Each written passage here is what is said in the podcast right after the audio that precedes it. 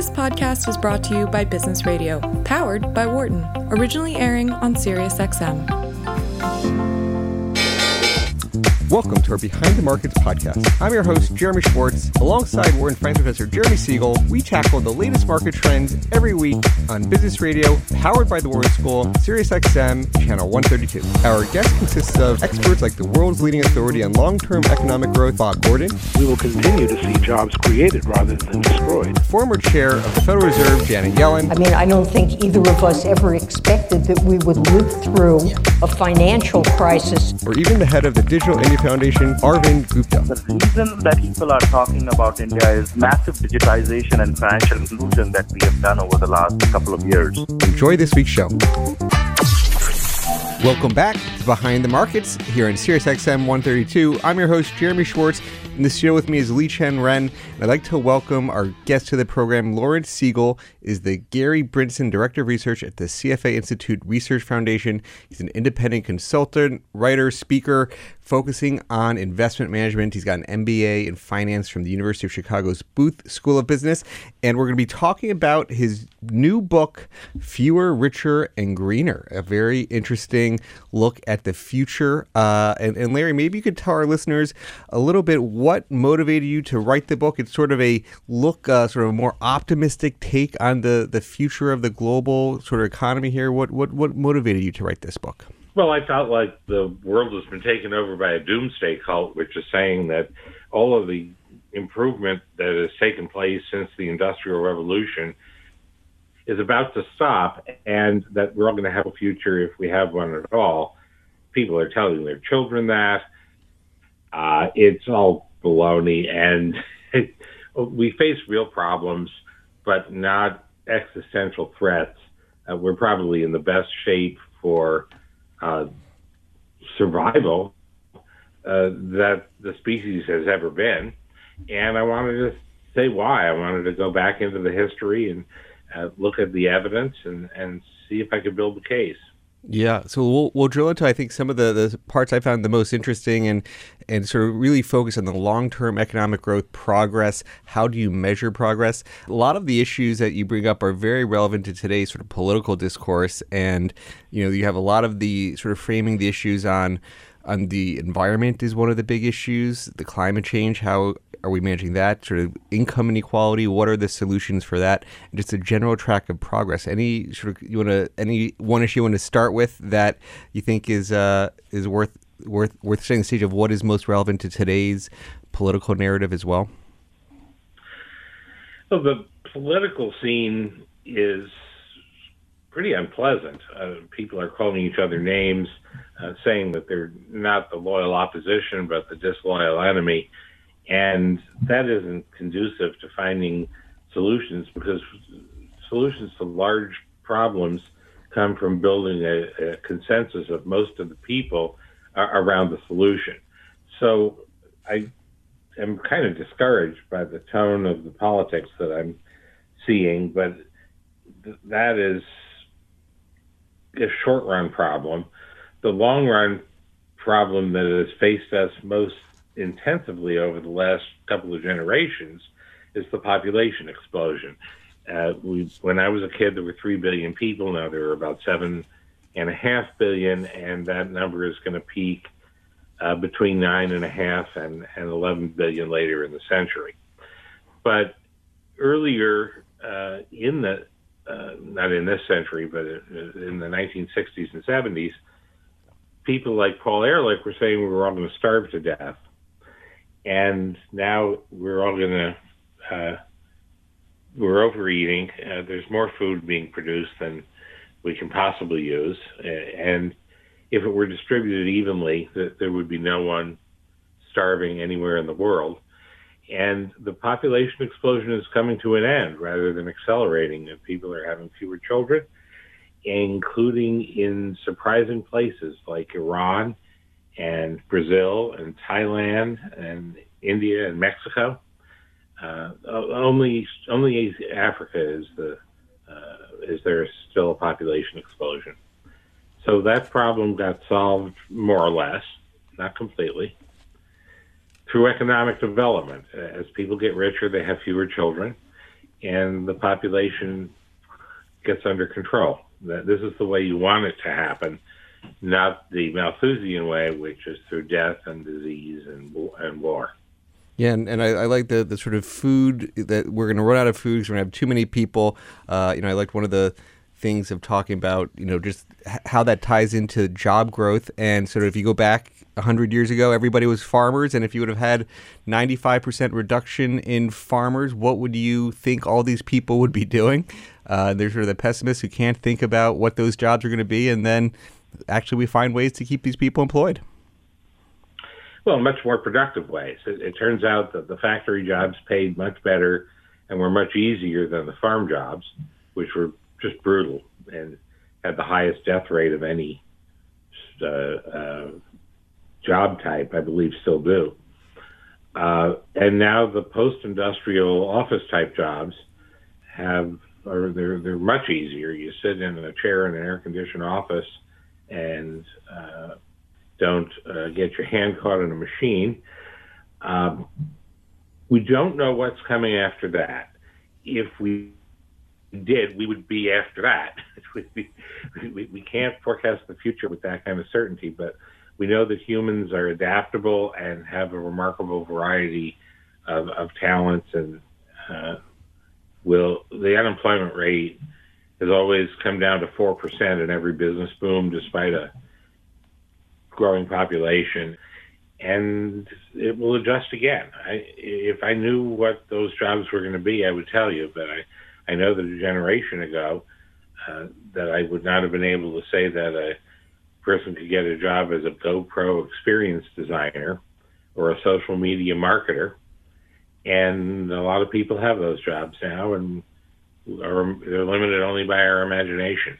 Do you want to talk a little bit about the sort of the the the one of the underlying undertones and fears that's very relevant in the political discussion is there the the local manufacturing and where you know how unique it was for the U.S. Um, following the World War II, how that you know we were unique, where the and and sort of what that's done to sort of the upper middle class here in the U.S. as, as people might call it.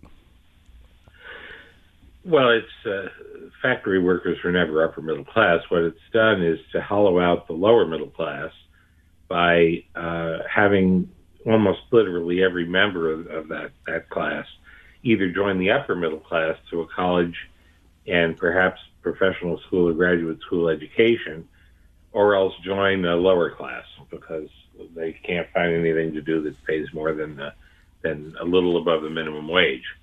The, the factory system in the United States had a remarkable advantage after World War II, which is that uh, we had blown up most of the factories in the rest of the world. I'm not saying they didn't deserve it. Uh, you know, Germany and Japan picked a fight that was uh, we, we had to win, but uh, those two countries plus Britain, France had industrial sectors that were out of business for a while, and we were in the monopoly position. So we could pay the workers well, charge an arm and a leg for really mediocre products. If you remember those cars that required constant maintenance, and still make uh, profits.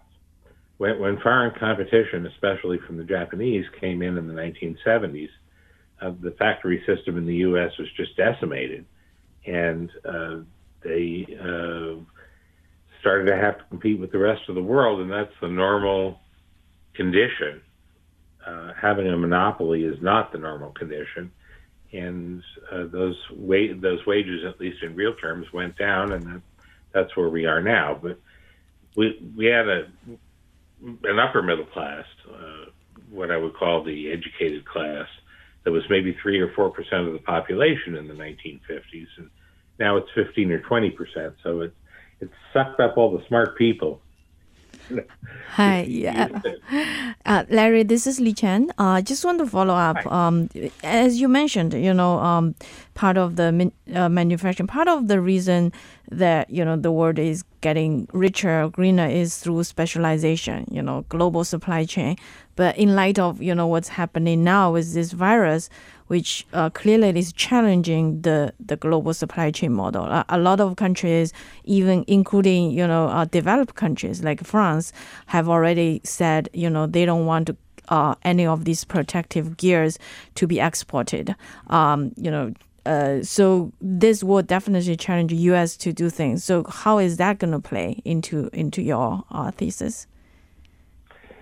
Well, it's obviously a temporary disruption. Uh, we were completely unprepared in terms of having local sourcing uh, for protective devices, medication, um, medical equipment. The the planning ahead for a pandemic uh, was not done, and, and, so we're we're stuck. Uh, it's not going to kill everybody. We're going to recover. Every some point, basically everybody's going to be exposed, and they'll either get sick, a tiny fraction will die, most will recover, and then there'll be a herd immunity. It, isn't going to happen again. So we have to realize that any kind of straight line growth uh, is going to be interrupted by wars, pandemics, bad weather. You know, the stuff happens. But in a couple of years, we will have more or less forgotten it as we did SARS and MERS. And most people uh, will go on doing what they did before. Uh, it's, it's, there is a case to be made for some domestic protective policies not protectionist policies where we don't allow people to sell us things. Uh, that would be terrible. But if we build up our own reserve of certain kinds of uh, of industrial capacity, uh, then we won't have to worry about buying them from China or France or. I mean, that's a second order effect. It's it's it's like buying extra beans for your uh, for your house in case of a hurricane and you can't buy any food. That isn't your primary source of food. It's a backup, but you should do it. Let me just reintroduce our guest. We're talking with Larry Siegel. He is the author of interesting new book, Fewer, Richer, Greener: The Prospects for Humanity in an Age of Abundance, sort of bringing a you know, sort of countering the doomsday narrative uh, about you know how bad the world is that we live in. Um, you know, Larry, one of the things you talk a lot about is how we've really brought people out of poverty on a sort of global basis. You want to talk about a little bit about what what how what you think the actual narrative is here versus you know the the sort of other narratives out there, and then what your specific recommendations were on how you could even further you know alleviate some of the big poverty issues we still have. Well, from the beginning of recorded time until the Industrial Revolution, something like 97 or 98 percent of the people in the world lived in poverty and what I would call extreme poverty conditions that we can scarcely imagine. Uh, you didn't know where your next meal was coming from. Uh, you clearly didn't have a bathroom. Uh, there were no uh, medications even the rich lived in a type of poverty. Nathan Rothschild, who was the richest man in the world in the 1820s or 30s, died of a disease that would have been cured with one shot of penicillin, and yet the penicillin wouldn't be invented for another hundred years. And the Industrial Revolution, by combining several forces, uh, brought an increasing number of people out of poverty in the what we now call the first world, and then let, later in the rest of the world. So, what were those forces? First of all, an understanding of basic liberal principles. You own yourself, so you have the right to sell your labor or whatever it is you have to sell to anybody that wants it. This is really what people call capitalism. Capitalism is nothing more than the idea that if you produce a resource, it's yours to do what you want with it. The, the other major force is the rule of law and property rights. And if you can enforce the idea that when you own something, uh, someone can't simply just take it away because they're bigger than you, then you've made a tremendous amount of progress toward economic growth. And then there's an incentive, obviously, for you to better yourself and make life easier for you, you and your children, and, and the growth will, will simply take place. The third force is a democratization of knowledge. Books began to circulate in the 15 and 1600s after Gutenberg invented the printing press, but it didn't really catch on until later when uh, resources became cheaper and transportation became easier. By the Industrial Revolution, a large percentage of people in the advanced countries, England, the United States, the Netherlands, and so forth, were literate, and the knowledge that was produced in one place spread within a few weeks, because that's how long it took to mail a letter by ship um, to the uh, other parts of the literate world. And so you had a, a recipe for a takeoff in economic growth, and then it spread to the rest of Europe, really places like Germany by the middle of the 1800s, and to Japan, uh, and then in the, this not this century, but in the 20th century, uh, China basically uh, committed cultural suicide for a period of time, and then emerged from that uh, when, when Deng Xiaoping became the leader and has uh, grown at a rate like nothing else we've ever seen. Has joined the uh, the industrial world in a, in a remarkable way. India is now doing it, and we're seeing these kinds of changes in Africa, and Bangladesh, Vietnam, all over the place. So this is really the age of democratization of a, of a, a process that started in the late 1700s, early 1800s. Yeah, well, and it's about time. One of the uh, the sort of interesting points you had in, in the chapter on the mismeasurement of growth, you sort of talked about, and this is one of those questions on, you know, how do you actually measure growth? And there's all these questions about these adjustments they make to GDP and the quality adjustments they talk about. And, and you gave the example of what it costs to buy a Model T car, uh, you know, sort of one year salary versus what, it's, what you're buying today also about one year salary on average.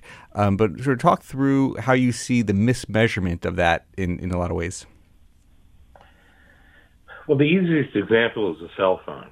If you take all the apps on your cell phone and you go back only to 1980, where a lot of people listening were alive, and you try to price all the stuff that it does. Well, the telephone isn't very expensive, but it also is a tape recorder it is a fairly expensive camera because it, it takes pictures about as well as as a good camera did at that time.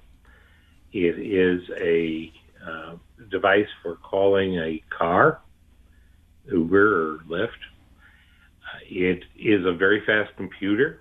You, you can compute or do whatever kind of calculations you need to do uh, faster on your cell phone than you could have with a mainframe back in 1980. And in, my book, I go over about, you know, there's, there's a picture of uh, 16 different gadgets. They would have filled a large room and cost, if you included the Cray supercomputer, uh, uh, more than a million dollars. And if you leave out the supercomputer, it was something like $20,000. And now it all fits in a cell phone, which is a $1,000 at the most. Well, does this go into our measure of GDP growth? No, it's actually a decrease. People stop buying this room full of gizmos and instead pay $1,000 for a cell phone, and it shows a decrease in spending. So we've got negative growth out of that sector in the data, but not in reality where we've gotten positive growth.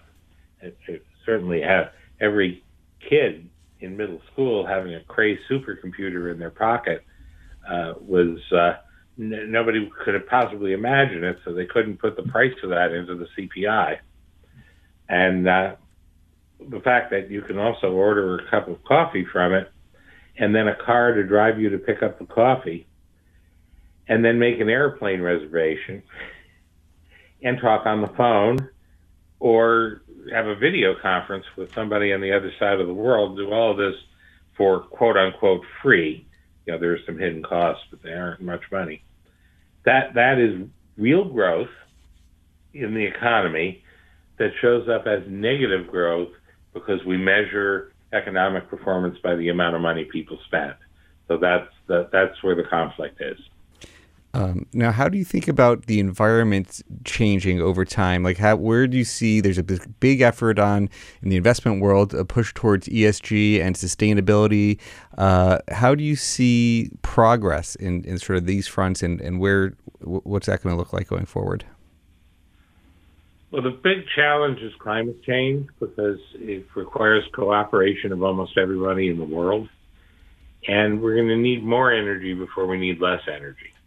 Uh, there are people in Kenya, which is not particularly a poor country in Africa, for the standard of Africa, uh, who send their children out to gather wood instead of sending them to school because they need the energy to cook and heat their houses. And these indoor fire uh, fires, whatever they build them in, aren't vented, and the smoke actually kills more people than malaria in that country. So, do you want to ask these people not to participate in the electrification that's going on in in, in Africa because of climate change? I, I just don't have the heart to do that. I, I want them to be able to develop to a decent level of of living. So what we need to do is find ways to accelerate an energy transition away from burning carbon sources to other sources, and those are nuclear, solar and wind, and other kind of exotic things like geothermal and and and, and ocean-based energy technologies. By far, the most promising one is nuclear because we already know how to do it. Safety is the uh, is the main variable, and convincing people that it is safe is the hardest part. Uh, 11,000 people died in coal mining accidents in the last century. Uh, only one outside of Chernobyl, which was a bureaucratic catastrophe. Uh, only one person died in a nuclear power accident other than in Chernobyl, where, where many died. So we, we need to build up our nuclear capacity fast. Uh, the amount of energy that the world is going to use when the entire world lives at a lower middle class or better standard is about five times what we have now. And there isn't enough carbon in the world to do it. So we're forced into an energy transition. Climate change is yet another reason why we should do that. So uh, we've been uh, sort of good broad cross section of, of sort of introducing the book. Any points, uh, what you know, that you'd want to point people to in terms of big picture takeaways? This more optimistic look on the future uh, versus the doomsday world here. Well, I'd like people to stop telling their children that the world that they've inherited from us is terrible and not worth living in. It's really a bad way to tr- to treat anyone, especially if it isn't true. You could have told your children in 1700 that you're going to have to work on a farm until your body breaks down and then die and that that world isn't worth living in but i don't remember people saying that now that we've achieved a moderately affluent society on average that half of the population of the world is middle class for the first time in history. It seems like the world is more worth living in than it ever has been before. And we can cure most of the diseases that kill you before you're 70 or even 80. Uh, we can ride around in comfort in various kinds of vehicles and, instead of having to walk behind a horse that's dragging your possessions to, to a new location after you uh, decided to, to move somewhere to, to find more fertile land. Uh, we can talk on the phone. If you wanted to call your mother 60 years ago, you had to spend a fortune on a long distance call if she lived in, say, France. And now it's a, a Skype or Zoom call, it's free. And if it were a hundred years ago, you had to write her a letter and it would get there in two or three weeks. Couldn't call your mother no matter what you did. So th- these improvements are taken for granted, and just people seem to only focus on what the threats are, and say that this world is just barely livable, and and it's going to become unlivable because some things will get worse, right? And it's so wrong to, teach a generation of children to to fear and hate the future, and be sorry that they were ever born. And we're hearing that from from children, from their psychologists, from their teachers sometimes the teachers are the ones telling them this. Let's just stop. Yep. Teach them how to solve real problems, how to identify real problems and distinguish them from things you can't do anything about or from things that are actually advantages. Well, that is and, a this that's a very good way to end uh, our conversation. I think it's uh, a great positive message. People looking forward to sort of very bright future, and uh, it was a really great book on called Fewer, Richer, Greener. It's been a great conversation with Larry Siegel, who is the Gary Brinson Director of Research at the CFA Institute Research Foundation. I'm Jeremy Schwartz. You've been listening to Behind the Markets on SiriusXM 132. Have a great week, everybody. Thanks for listening to the Behind the Markets podcast. If you want to learn more about WisdomTree, visit wisdomtree.com. You can also follow me on Twitter at Jeremy D. Schwartz. I'd like to thank Patty Hall for producing our live program on SiriusXM channel 132 and our podcast producer Daniel Bruno. Join us next week for another edition of the show. For more insight from Business Radio, please visit businessradio.wharton.upenn.edu.